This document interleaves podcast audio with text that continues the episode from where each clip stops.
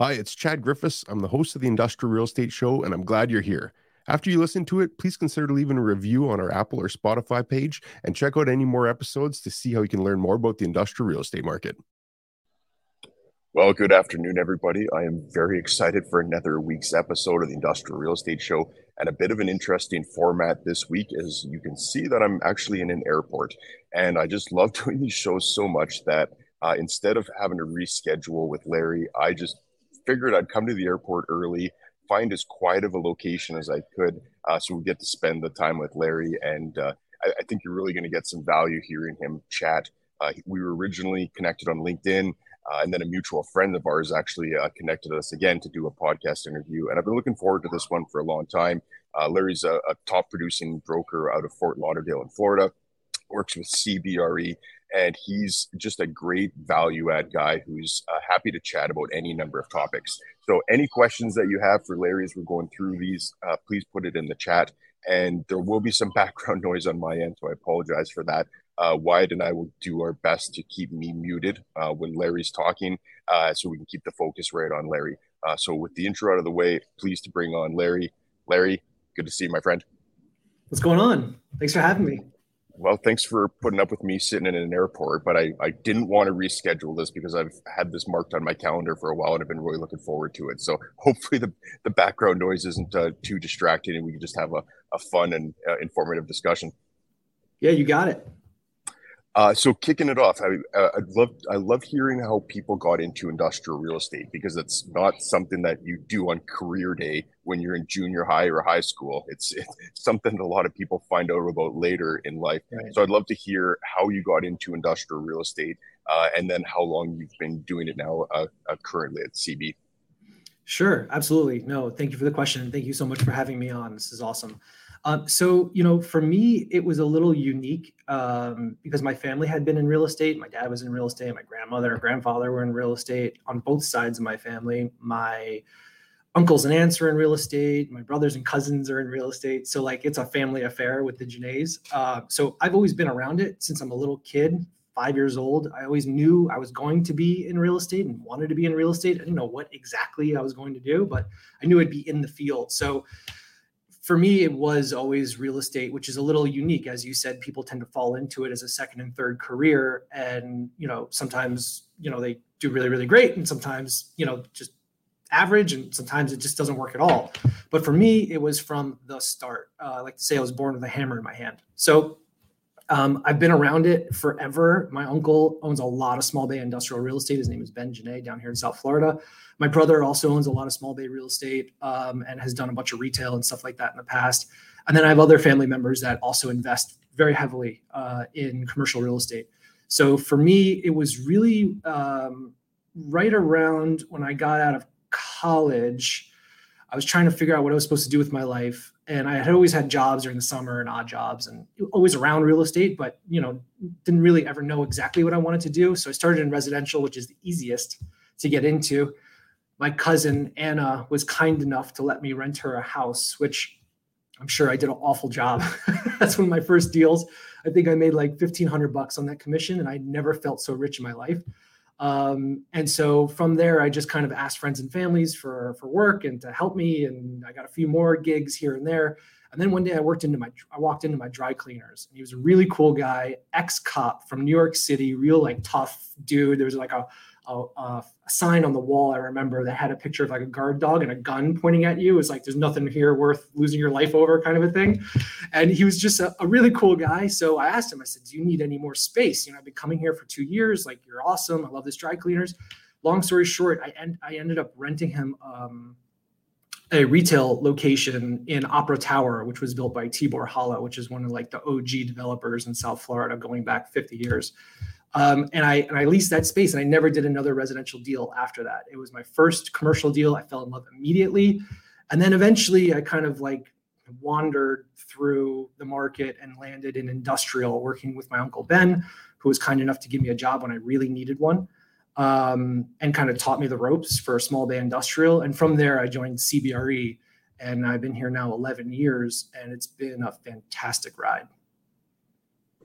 Uh, that's that's a very cool story. And funny enough, I started in residential as well. Uh, that was back in 2004. I did a year residential as well. Not sure what I wanted to do. I, I was buying and selling some properties and went into residential for a year because that just seems easy, right? Everybody just naturally can can get into that. Uh, but I switched over uh, a year later. So in 2005, I joined uh, brokerage and same company ever since, actually, because it it is it's one of those strange industries where if you don't know anything about it, it's hard to even get insight into what the market's like, what the what a career in brokerage is like, things you need to know, things you need to do, uh, and that, that was kind of why I was just so excited to talk to you about this. Is that I was hoping that uh, between you and whatever little amount I could add in as well, I'd, I'd love to just pull back the curtain on industrial brokerage and talk about what are some of the things that uh, brokers would need to know. What are some of the things that brokers should be prepared for?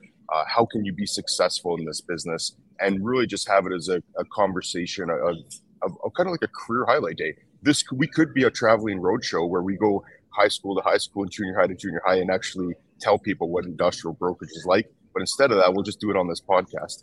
So I, I, before we get into that, and I, and I, do want to encourage anyone, any questions uh, that you have for, for Larry uh, or myself, please feel free to put them in. We'll get to as many as we can. Uh, there was one question I want to actually start with before we jump into the rest of that, Larry. Uh, and that comes from Neil. Uh, Neil, thanks for joining in the question. What do all the different titles mean in brokerage? I've seen associates, vice president, senior vice president, etc. What's your what's your thoughts on that, Larry? Yeah, so um, I guess that's important for evaluating the seniority of the professional. You know, my experience, just because you have a big title doesn't always mean that you're the best. There, there's lots of associates and, and vice presidents that are unbelievably talented and capable. So I would caution people to just try to focus on the senior vice presidents, executive vice presidents, and chairman.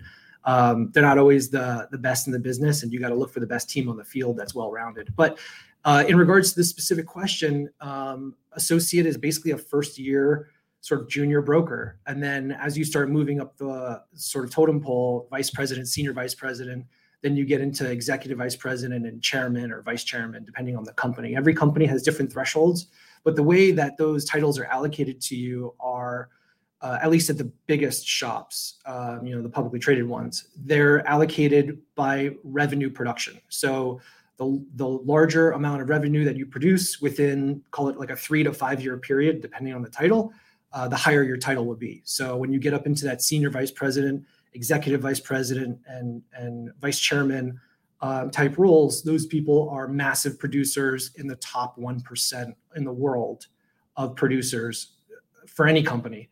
Um, so extremely hard to do, especially at CBRE where the thresholds are in my experience, at least much higher than all the other companies uh, to get to those levels. So um, yeah, it's really, really impressive thing. Um, but don't put all your faith in titles. Put it in people. Yeah, well said. I, I love that. The, it's the person that's a, a, lot more important than the title. Are you able? Are you able to give any parameters? Uh, and, and you could be as general as you like here, because I, I I know we don't want to be talking about any sensitive or confidential information around that, but I, I, think one thing that that a lot of people ask is how much money can people make in brokerage? So can you tie anything into what those titles mean? You mentioned that's revenue within three to five years, and maybe you don't need to specifically mention CB, but even just as a some parameters on what people could expect on some potential uh, revenue that's uh, out there for brokers. Certainly. Yeah. I won't speak to any company because honestly, they're changing all the time. So it might not be relevant by the time someone watches this video. Um, and I definitely don't want to disclose any like proprietary or confidential information. So I, I, certainly won't do that. But I can speak to my own personal experience and experience of people that I've hired and, and uh, have worked with me in the past or that I know of. So for me, you know, it was a different time, right? It was like 11 years ago when I got here. The market wasn't the type of market that we have right now. The rents are higher. Um, so thereby the commissions are higher, uh, just naturally. Um, but uh, you know, you can expect in your first year if you really put your nose to the grindstone and you outwork pretty much everyone around you, you can you can eke out you know I don't know 30 to 80 grand if you really hit it hard. Um, it's not easy because you don't have anything really. You're starting from scratch, and even if you join a big team, which I say is mandatory, uh, for anyone getting into the business, uh, it's still really, really hard to to make any money your first year, and you should have um, either some kind of savings or make sure you get a draw or whatever in order to keep you afloat and keep your bills paid during that first year because it is rough. Um, and then, you know, as you get into your second year, you should be able to pull down, you know, somewhere between, you know, 50 and 80, maybe more, um, depending on what team you're with and how hard you're working. Um, but sort of conservatively, you know, those are the numbers 30 to 50 your first year in that kind of range, and then 50 to 80 your second year, um, which I think I did 30 my first year, and then and then 50 or 60 my second year, and then I got up into the 80s and 90s, and eventually started to hit six figures um, after a couple of years. So it's you know this business, it's like a delayed, it's like a delayed system where you're you're building your your pipeline and your relationships and your your um, your opportunities for success. You're building all that over time and it, it, does take time. It takes three to five years to really catch a stride at all. Um, and then but then once you build it um, it's it's not that it's easy but that you know what you're doing. So it's a combination of two things. You know what you're doing. You can walk and chew gum at the same time and uh, you have this nice pipeline and you have these clients that hopefully like you and bring you repeat business. So if you can hold on to the deals that you do and keep those relationships while also adding new one it compounds on itself. So it's not that it gets easier. I think you get smarter um, and there's just more volume. So while yeah you could leave some great college and go into wall street or you know some private equity firm or whatever and make you know 130 grand a year out of school, which I'm sure people are doing right now, plus bonuses and stuff. You might not do that your first year in real estate, but you'll also be able to make your own hours. Um, you'll build, be building sort of your own kind of thing, your own business within a business, if you will, if you're at a, at a firm like mine. Um, and the long term is very rewarding and gratifying, uh, both financially uh, and personally. Um, and it's just a different speed. So you you really you're not you know generally you're not at the office at 11 o'clock, 12 o'clock at night working on a merger, you know, of some kind or something weird like that. So it's much lower stress um, and a much better quality of life, I think, than someone, you know, killing themselves in in in, uh, in uh, New York City.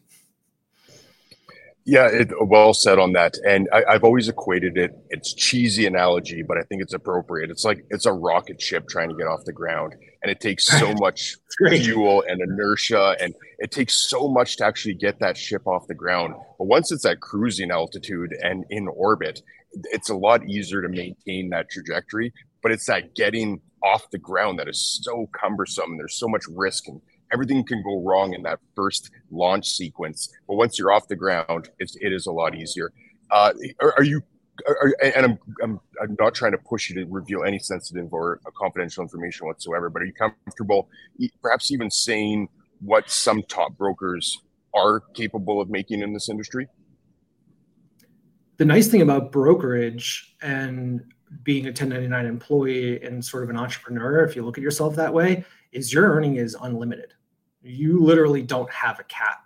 So as big and as bad as you can build it, uh, you can do it. So you can, you know, t- I think most top brokers, you know, make into like sort of the mid six figures. I think is probably a fair statement. Honestly, I'm not 100% certain, but I, I think that is probably more or less accurate.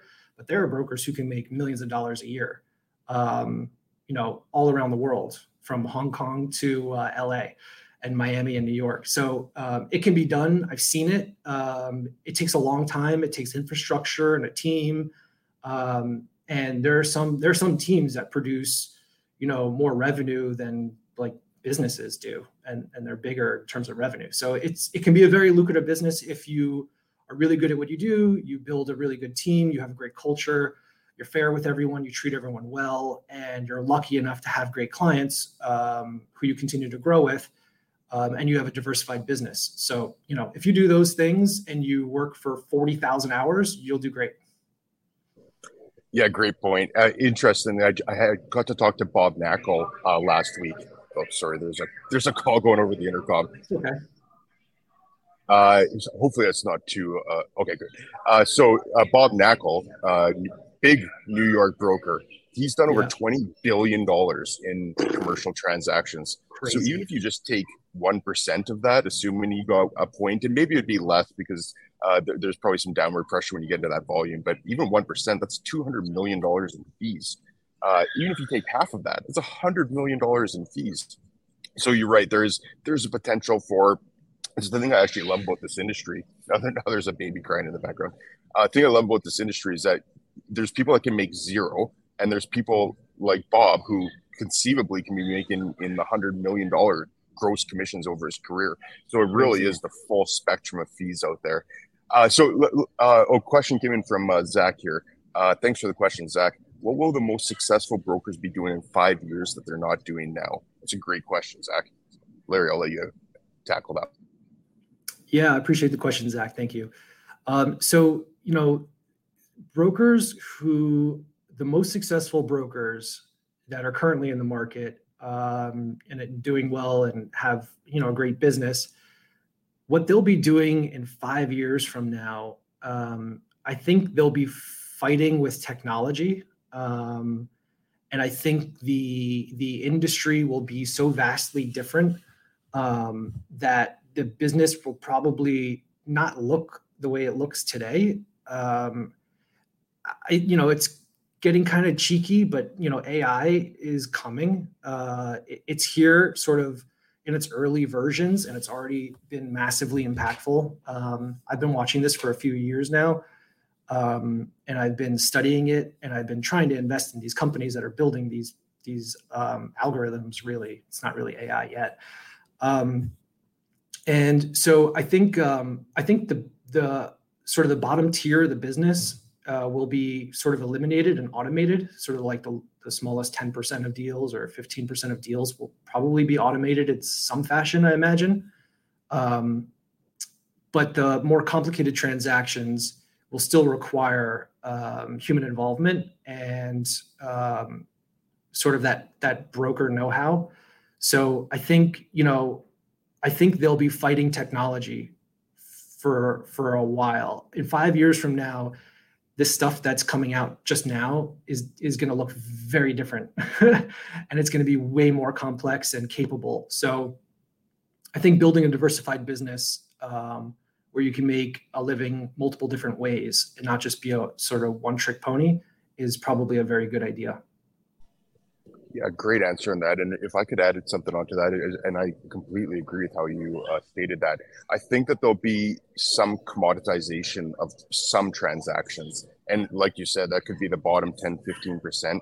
But there, that this happens in the industry already, where you have a broker that's doing the bare minimum. They're almost a, a server at a table that just takes the order, goes and puts it into the kitchen, brings the food, and they're just running the, the, the, orders back and forth. And there's not a lot of value add that needs to be in that transaction. And you probably could automate it because I agree. I, I, mean, the technology is either there right now or, or it's in its infancy where someone can go onto Google, they can search for what they're looking for, it can spit them back a number of properties. It can give send them a code so that they can go and punch it into any of these spaces so that they can go and look at the space themselves. They can say that they like it.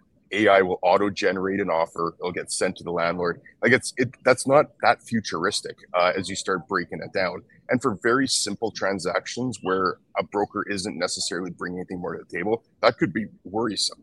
But I agree with you. Complex transactions that take more than one simple tour in need to have somebody guiding them through that process. It's just a level of expertise. And it'd be no different than someone have an AI draft a legal contract for them and then them feeling comfortable that that legal contract is going to protect them if something yeah. goes wrong versus hiring a lawyer. So, yeah, great answer on that, and I, and I, I agree. I, I, think that that is going to be really important. Uh, so on on that trend, then, what what do you think brokers need to be aware of right now, or where would you be directing either new members on your team, or even some of the experienced members, or even yourself? What do you think the focus uh, should be for the next few years from an industrial broker standpoint, as well as just trying to integrate all these different systems that are coming? Yeah, I mean, I, I, you know, if, if you follow my content, and hopefully a lot of people that are watching this or will watch it uh, do, um, you'll know that I tend to repeat repeat a few really key points, uh, which was, I don't know if he got it from somewhere, but Naval is someone that I follow a lot and I really respect and has taught me so much from afar. Um, and he really hits home when he talks about, for me, he hits home when he talks about leveraging uh, technology capital, and labor for a mutual benefit. So I'm hyper focused on that right now. I will continue to be hyper focused on that years from now. Don't think it's going out of fashion. Um, the economy is run on leverage, um, and I'm not talking about debt. I'm talking about leverage of um, money, um, labor, and technology.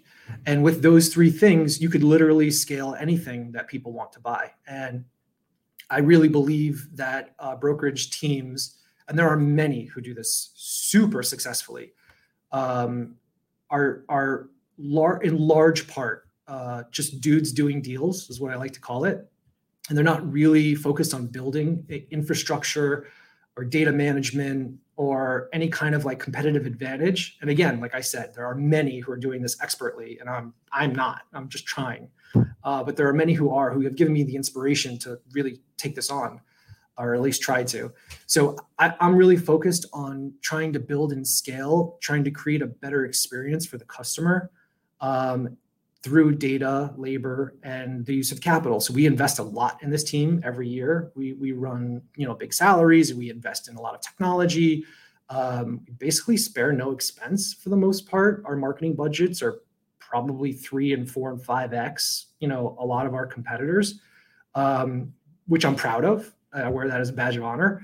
I'm excited to invest in my own business, and I really want to grow it. I want to scale it, and I want to be able to take people who never thought that they could be successful at this, teach them everything I know, um, get them up to speed, and then empower them to become successful and to become, you know, top producers in their own right. And hopefully, we get to keep those people and they stay on board. Um, and there's some loyalty there, but you know, I really enjoy that. I think it's I think it's scalable, um, and I'm, I'm I've already built a pretty decent sized team. We're about ten people, hopefully going to twelve pretty soon. Um, and I'm going to remain focused on that for a long time. I don't think that's going out of fashion. That's an impressive size team. Uh, congrats on on that growth. Where where have you seen 11 years that you've been exclusively in industrial? Where have you seen the market shift in those 11 years? Technology's obviously come a long way, uh, but what I, I guess what I'd really love to hear is when you're spending that much more, four to five times what your competitors are in marketing, is that a relatively new phenomenon where you're just trying to get eyes on the properties or trying to bring new business into the team. How has that evolved, uh, and what does how has brokerage evolved even in the 11 years that you've been doing this? Hello, my name is Wyatt Hammond, and I am the producer of the Industrial Real Estate Podcast. I'm here to let you know that this episode is being sponsored by Tyler Cauble's Industrial Real Estate Investing course. This course will teach you how to find, fund, and close your first commercial real estate deal even if you're starting from scratch. It is a self guided online course that teaches real world practical principles to succeed in commercial real estate investing. If you're interested in learning more or signing up for the course, you can click the link in the description. Now back to your episode. Yeah, that's an excellent question. Um, so everyone's gotten a lot younger. Um, I think that's across the board uh, nationally you know, uh, brokers have gotten a lot younger, asset managers have gotten a lot younger, acquisitions people have gotten a lot younger, CEOs have gotten a lot younger. So it's happened across the board. And I'm I'm not pointing to any one trend or anything. It's just happening. I don't know why, and I and I don't really care to get into the details of it because I don't really understand it. But it's gotten a lot younger, the market as a whole. So that's an interesting trend, which actually worked in my favor because I just turned 40 last weekend uh, but my whole career, I've been like hiding my age and like so afraid to tell people that I'm like 30 or 32 or whatever because they wouldn't want to work with me because I wasn't old enough. And, you know, I compete with 60 plus year old people sometimes. Um, it's just kind of awkward when I'm like half their age or whatever, um, or, or, a quarter their age or whatever it is. So, you know, now um, I can be honest about my age. You know, I have a little bit of gray hair here, so I kind of might know what I'm talking about sometimes. But so that that's been an interesting trend that has really worked in in, in my favor a lot uh, for the most part. And then uh, I think you know it's not specific to real estate; it's more macro, but it's changed everything. And you you can notice it uh, the most kind of in the last two years is the information age. So we've had the internet and all this stuff for a long time, right? But social media really hasn't been around that long. iPhones, you know, not that long either. Um, and you know the prevalence of them has has grown to like a mass scale. It's basically got everyone now in the United States. Um, so people can get their information very, very quickly now. So I think my impression is 10 years ago when, uh, you know, or the last crisis hit, everyone kind of knew what was happening, but it, the news didn't, the detail of the news, the, the, the, the minutia of the details of the news really didn't travel that fast. And people didn't really know exactly what happened until they started writing books and making movies about it. I feel like right now, everyone knows to the minute exactly what's happening and why, because all the information is out there and it's very easy to obtain, um, much more so than 10 years ago. So I think the fact that the market moves much faster than it ever has before um, has changed the way things work.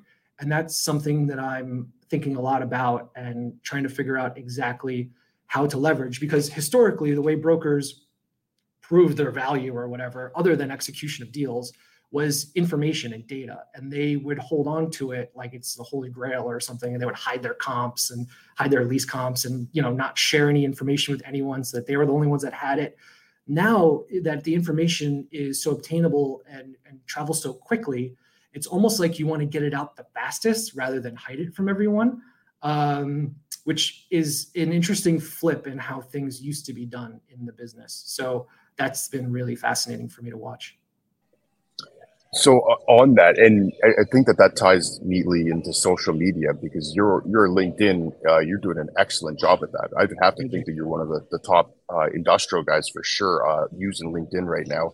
What what's worked for you? What's like what when you're talking to someone new, or whether it's someone on your team or just someone that's curious about it? What would be your general recommendations for someone that wants to start incorporating that into their own business? Um it's it's been it's been great. Um, I really uh, have enjoyed watching how it's like evolved from my first video to today. It's pretty insane.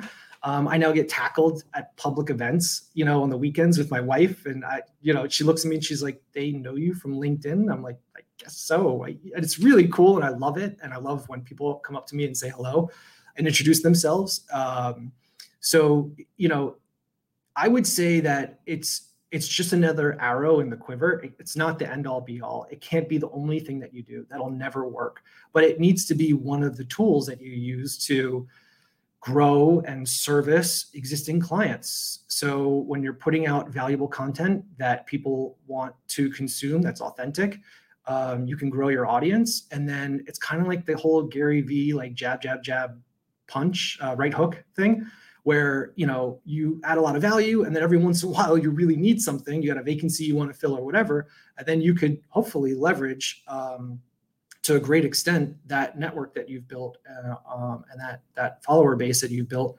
and throw out a post hey i've got a vacancy in sunrise and if anybody needs pharmace- pharmaceutical space uh, you know hit me up. And now when i do that i get a lot of leads and it's not always from the exact the, the, weird thing about social media is this the business that you get from it it's never from the exact person that needs it. It's always from someone who just had lunch with them right? Or just met with them. Um, and sometimes it's two and three people that they have hung out with over the last two weeks that all recommended you. So it's like once and twice and three times removed from the actual person who needs the, the, the business or has a problem that you need to solve.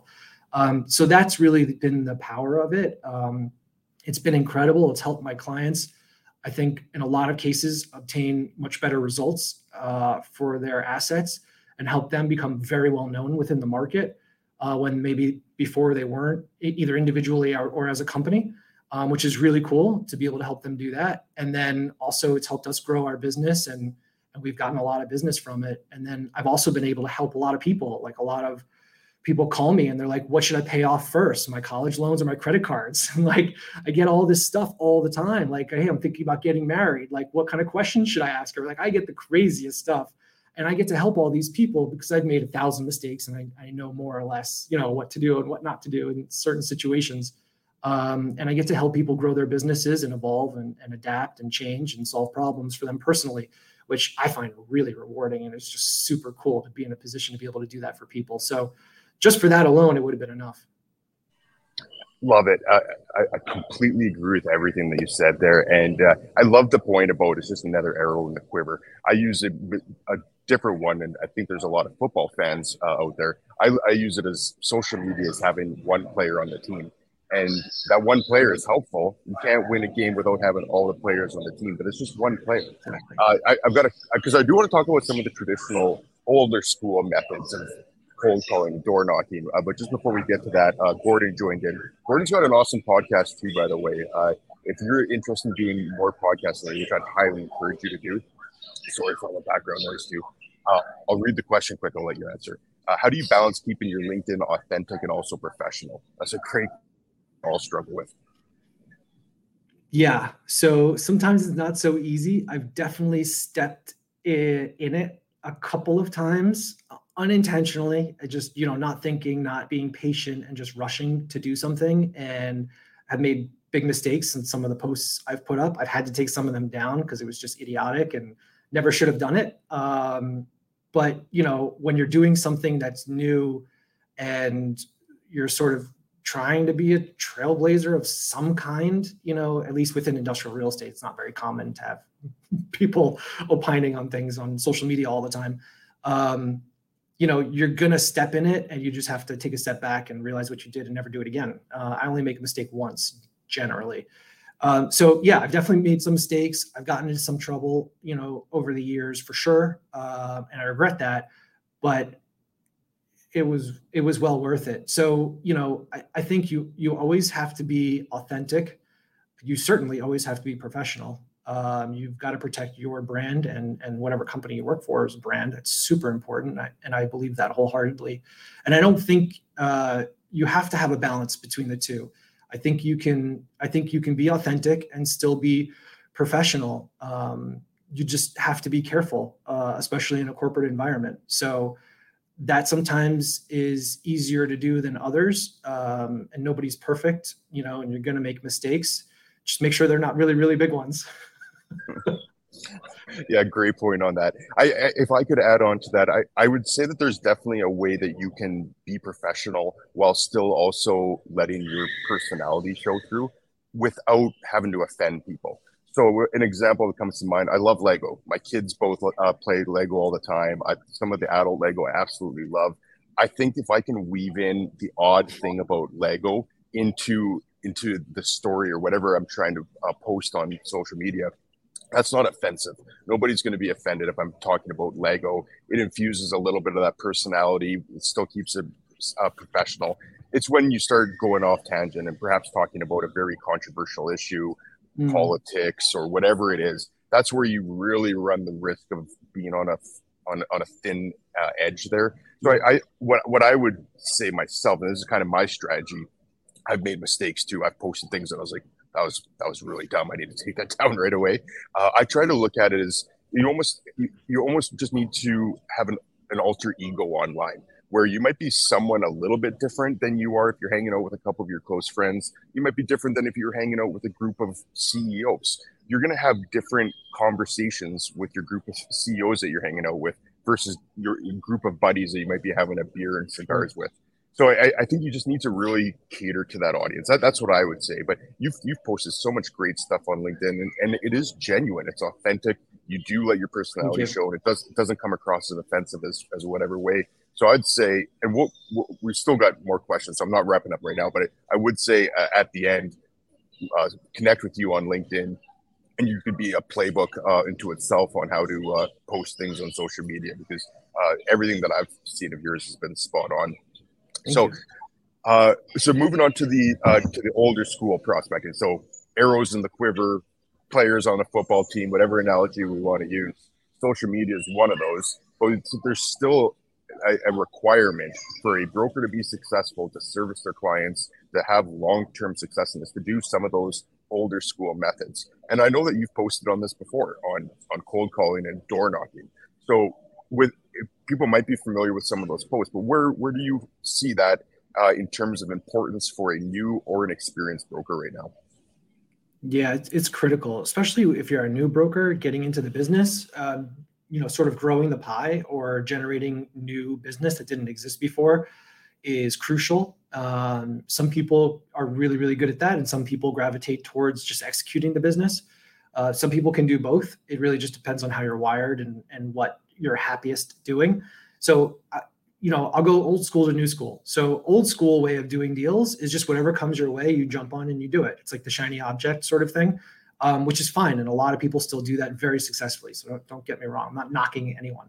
Um, but at the same time, there's certainly a better way to do things. There's always a better way uh, to do things. And um, I found that allowing people sort of, I'll just speak about my team.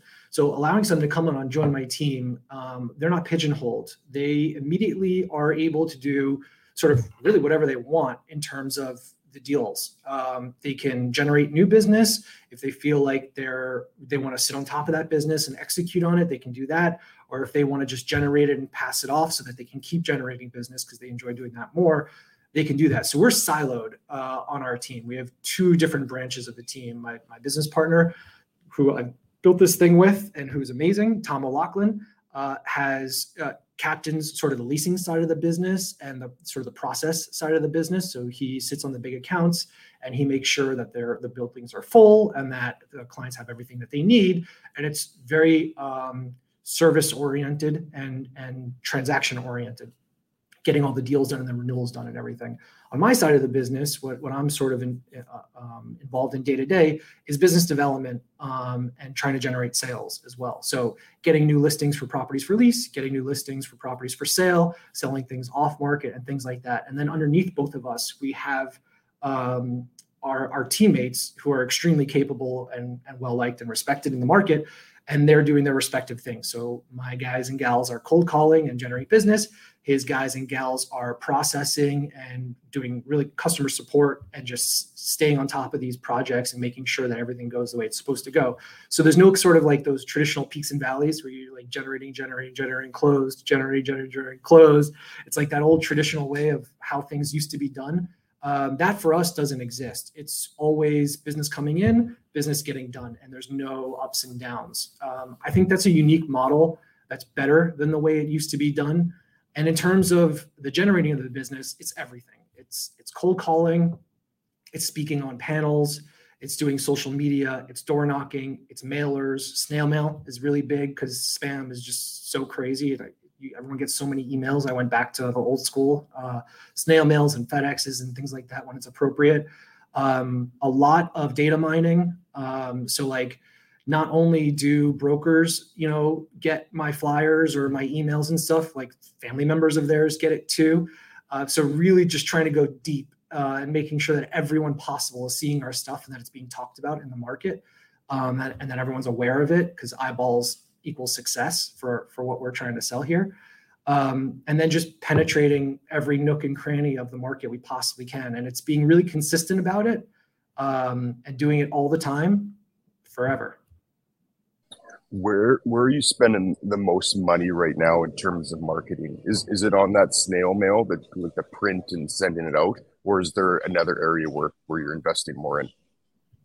Um, I think we spend the majority of our money on third party online advertising, um, which is obviously a huge ROI because it's spread to many, many, many websites um, and gets in front of a lot of people.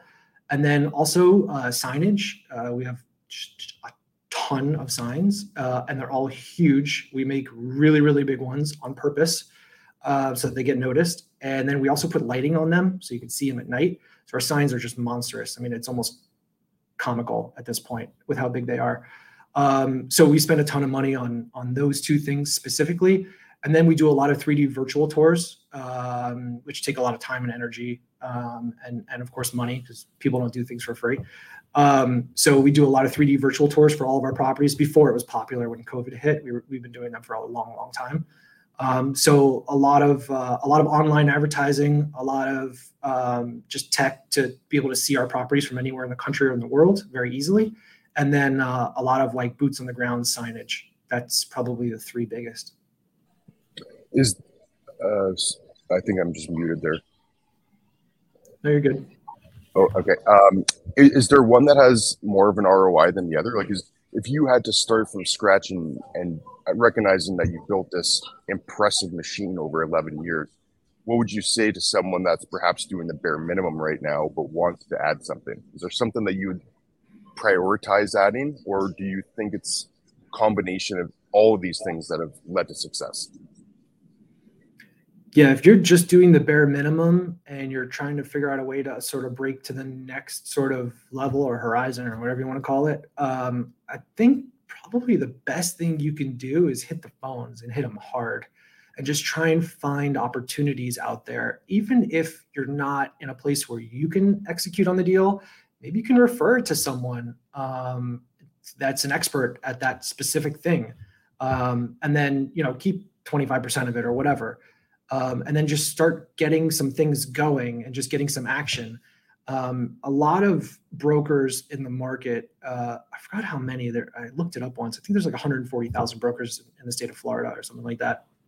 And we we email a lot of them, and a lot of them will uh, show up on for requirements that they really don't know anything about. Those those people shouldn't be working those requirements. They should refer them to experts and keep a chunk of the deal and keep going. Um, so if you're like struggling right now and you're not able to hit a stride, I would strongly recommend that you change out, you know, how you're doing what you're doing and bring in other people to work on these things, not only so you can learn how they do it and see it, but so you could just kind of get a, a change uh, in, in what's happening. Uh, I do that a lot when I'm struggling on a deal and it's just not going the way I wanted to. I change out the players. I take myself out, I put someone else in, and nine times out of 10, that works really well. For whatever reason just wasn't jiving.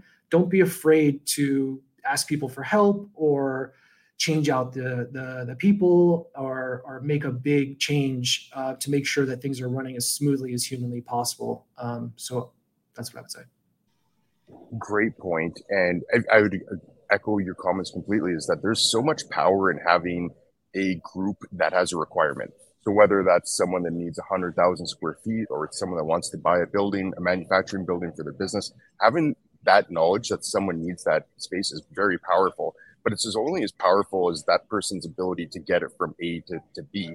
And quite often, like you said, if that person isn't the right person to do it, that information and, and that knowledge is squandered because it can't get from A to B. If it still stalls out at, at A, then it doesn't benefit anyone. So it's much better to try and partner with someone uh, or refer it off uh, than to do that. So great point on that.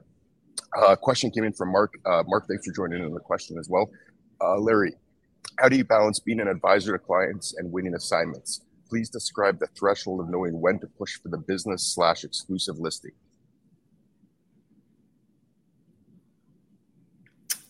Um, Thank you, Mark, for the question. So, I mean, you know, I don't think there needs to be a balance between being an advisor and winning the assignments. I think those two things go hand in hand. Um, you you always have to be an advisor. You always you know have to be honest and forthright. Um, give good, true, valuable information to people so that they can make the best decision.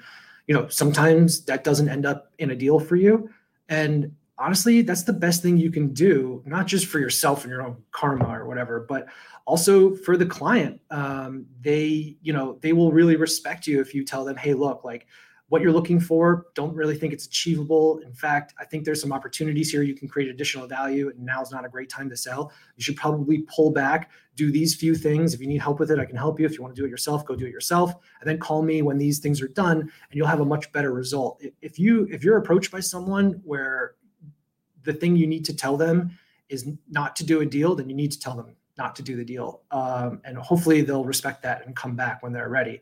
Uh, that happens to me a lot, and it's a great way to you know earn someone's trust because it's the right thing to do.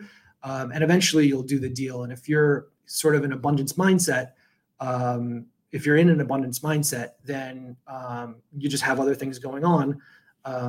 You're not so desperate for a deal, you can very easily have that conversation, and it goes a long way for for everyone involved. And then in terms of when to push uh, for the business or the listing, it's always um, you should always push for the business and the listing. Your time is valuable.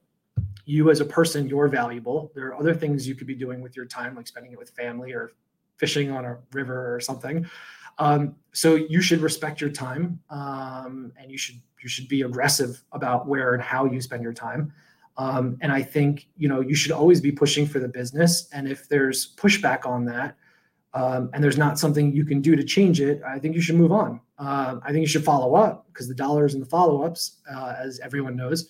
Um, but I really uh, believe that you should let people know you want the business, tell them why you deserve it, and how you're going to be successful for them. And if you're conveying a really um, powerful, authentic, and valuable message, and you convey trust, and people know that that you're you're the guy or the gal to do the deal, you will get hired. Um, and if you're not, just keep pretending like you are until you know what you're doing. that's such fantastic advice, Larry. And and I, I love everything you said there because that's for somebody out there that's perhaps struggling with that. And we've all been in that scenario where we've tried getting a listing and perhaps another broker overpromised on what they thought they could get for it. So perhaps it's a sale listing and, and you think it's worth $5 million, but another broker goes in and says it's worth $8 million. Do you take on that listing just because it's $8 million or do you just recognize, and, and I, rhetorical question because I, I know your answer is on this, but do you just recognize that that's not giving them proper advice? And if you follow up with them, give them the best advice you can. You don't need to win every deal. I think that's another misnomer in our industry is that mm-hmm. people think that they need to win every deal. But it'd be akin to a a construction company tried to win every bit a deal that they bid on. It just doesn't happen. It's you're you're not destined to win everything that you pitch on. So I, I love the way you describe that. Give the best advice you possibly can. Explain how you're going to do it, why you're capable of doing, it, and the results you expect to have. Give them the best advice you can, uh, and and put yourself in a position to be successful. But don't force the issue or don't put yourself in a position for not being successful. I love the way you described that. That's good. Where that's going to be a soundbite that that Wyatt and I are going to pull out on this, and that that will definitely be one that we put in there. Awesome. So I, I, we've tackled marketing. We've tackled uh, some of the things you need to do to be successful. I'd really just love to get your thoughts on what a broker needs to know about the industrial market right now. And you're in Florida, where you've got a lot of immigration right now. You've got a lot of distribution I don't know how strong the manufacturing sector is uh, in Florida, so I'm guessing people are probably more focused on that distribution space. But what what should a broker really be focusing on from their knowledge standpoint? Is it just raw data, so you know what all the sales are, you know what all the leases are, you know everybody that's in the market, or is there more maybe perhaps macroeconomic uh, issues or trends that they should be following? And and I guess I'd just be looking to you. Let's say you were a a large property owner, what would you want your broker to be aware of in the marketplace? Sure. Yeah. No. Um, very interesting. So I think it's it's different depending on what you're doing and how you're trying to do it. If you're capital markets, or if you're advisory and transaction, you're just doing leasing, or if you're tenant rep, uh, it could be different for everyone. But I think, you know, I'll just speak to maybe sort of the younger brokers and the junior brokers because the the older guys and gals don't need my help. They're already super successful. Um, so when it comes to you know junior brokers and and what they need to know, it's I think the first order of business is to, to define your market. You have to define your market, um, and you have to define it in a way that's valuable to you that you can um, sort of build your business plan off of. So what do, what do I mean by that? I mean you know, go look at whatever your multiple listing services for wherever you're located, CoStar, LoopNet, you know, MLS, whatever is in Canada, um, and and look at all the historical sales over the last five years. Where have they occurred um, for the asset type that you want to be focused on and in the dollar range that you want to be focused on? Where have they occurred? Who's doing them, and why?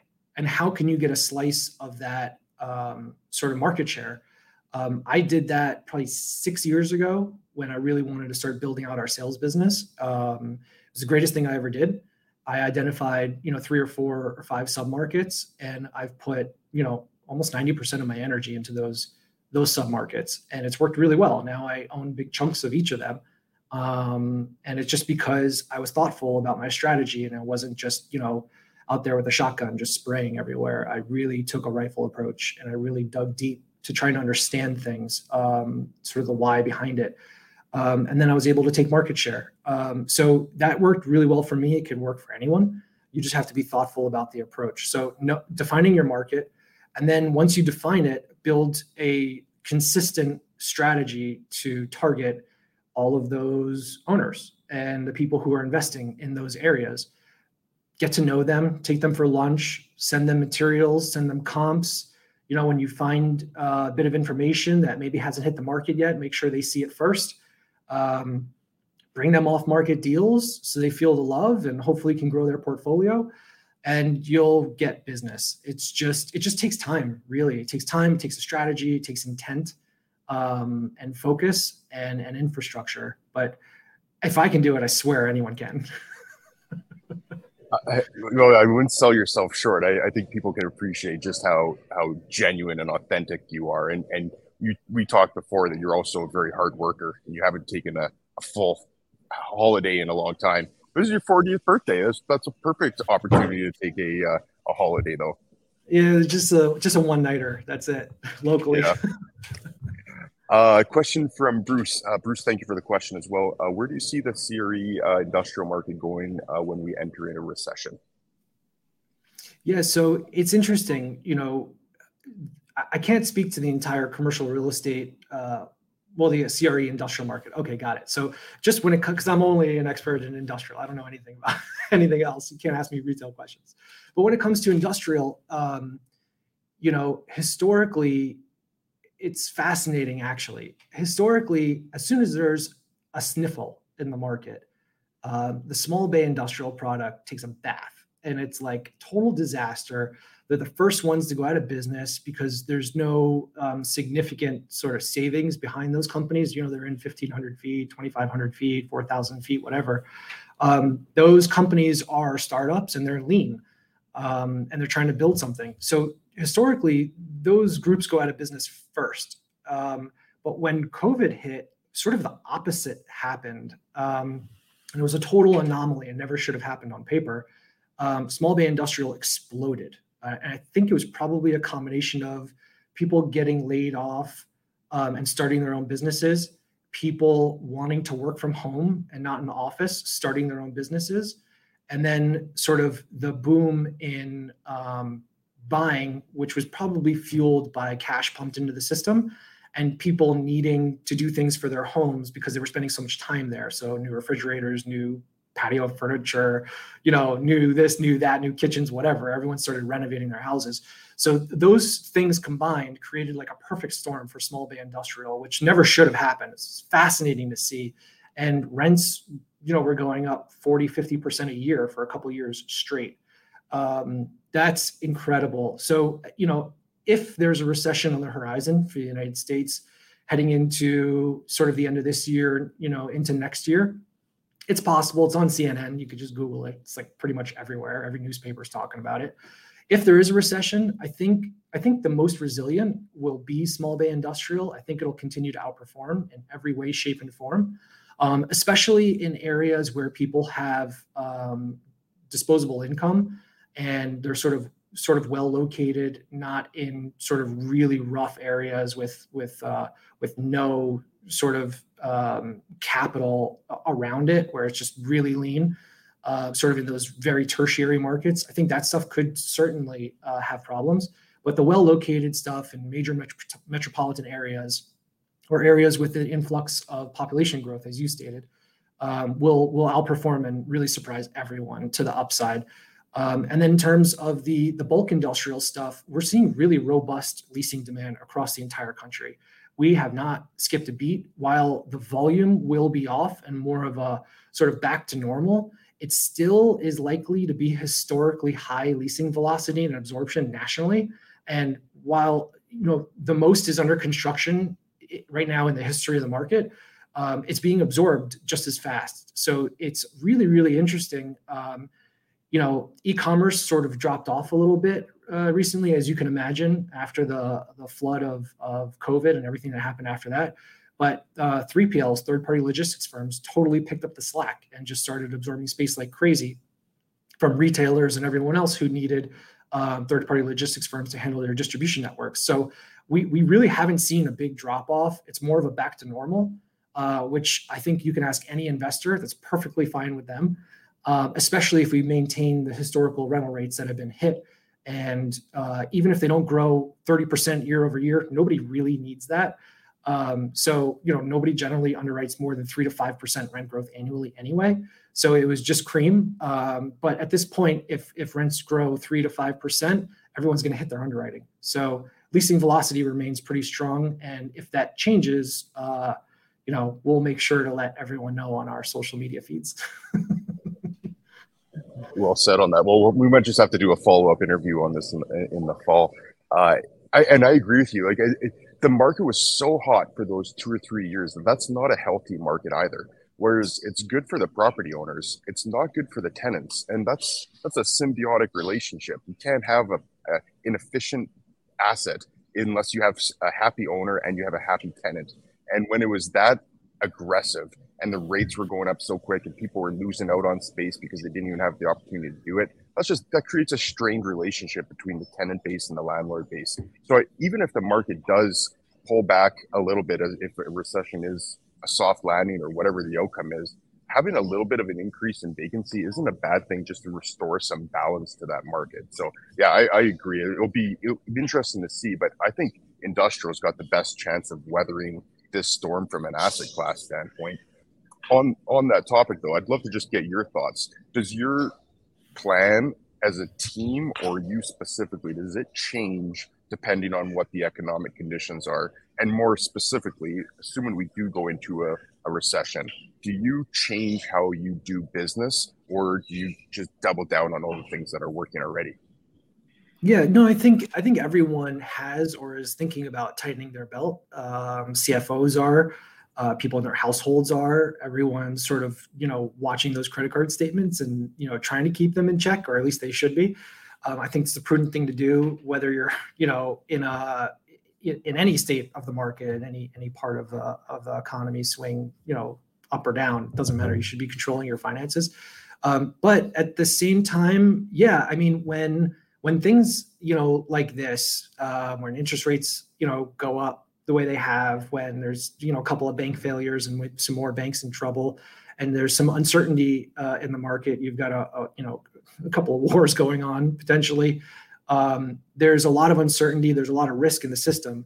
Um, that's that's generally the time where corporate america says whoa hold on you know all full stop.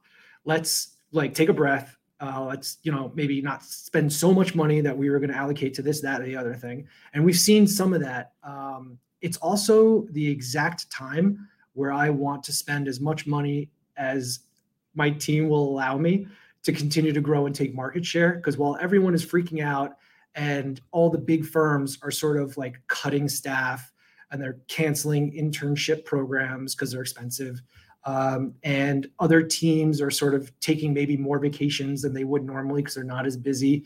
I want to be hitting it as hard as I've ever hit it because I will take market share.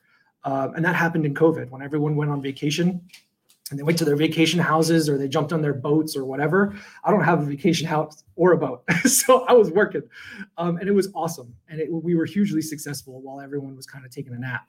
So I, I hope to be able to do that again. I hope everyone takes a nap again and I get to hire a bunch of people who are really, really talented and help them achieve their goals while also achieving ours. Yeah, well said. I love it. I, I'm so excited just to see your journey as you continue developing that team. You're at 10, go to 12 members, uh, and then see how far you can take it after that.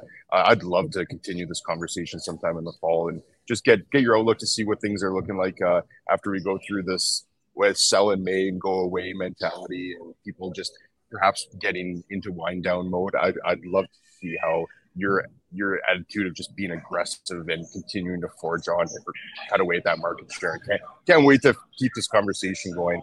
Uh, so uh, we'll wrap up with that. I do really want to thank you specifically for uh, coming on and sharing your time and being patient with me as I'm, I'm dealing with all this background noise in the airport. No, you're good. Uh, uh, and I want to thank everybody who tuned in uh, and for the great questions. That was awesome. All I've got your LinkedIn uh, description, er, LinkedIn in the description. We'll also post that as a comment and pin it, uh, and encourage people to reach out to you. And one thing I always like to say, which is probably peculiar, I might be the only person on YouTube doing this, but I I say give me a thumbs up if you like this video, or give me a thumbs down if you didn't like this video. There's a lot of background noise, so there could be there could be a lot of reasons to give a thumbs down right now. Uh, but uh, thumbs up, thumbs down. I like any type of feedback. I always like comments as well. Uh, but Larry, thanks once again for taking your time to, to share that. I, I loved it. That was that hour went by very quickly for me, so I can't think of anything I would rather have done in an airport than having that chat with you. So thank you once awesome. again. Thanks, Chad. You're the man. Appreciate it. Okay, well, we'll be in touch. I really do appreciate it again, Larry, and uh, have a great day. Well, I hope you got some value from that episode. I always enjoy getting to speak with these guests. Again, if you got any value from this, please leave a review on our Apple or Spotify page and look to catch you in the next episode. Thanks.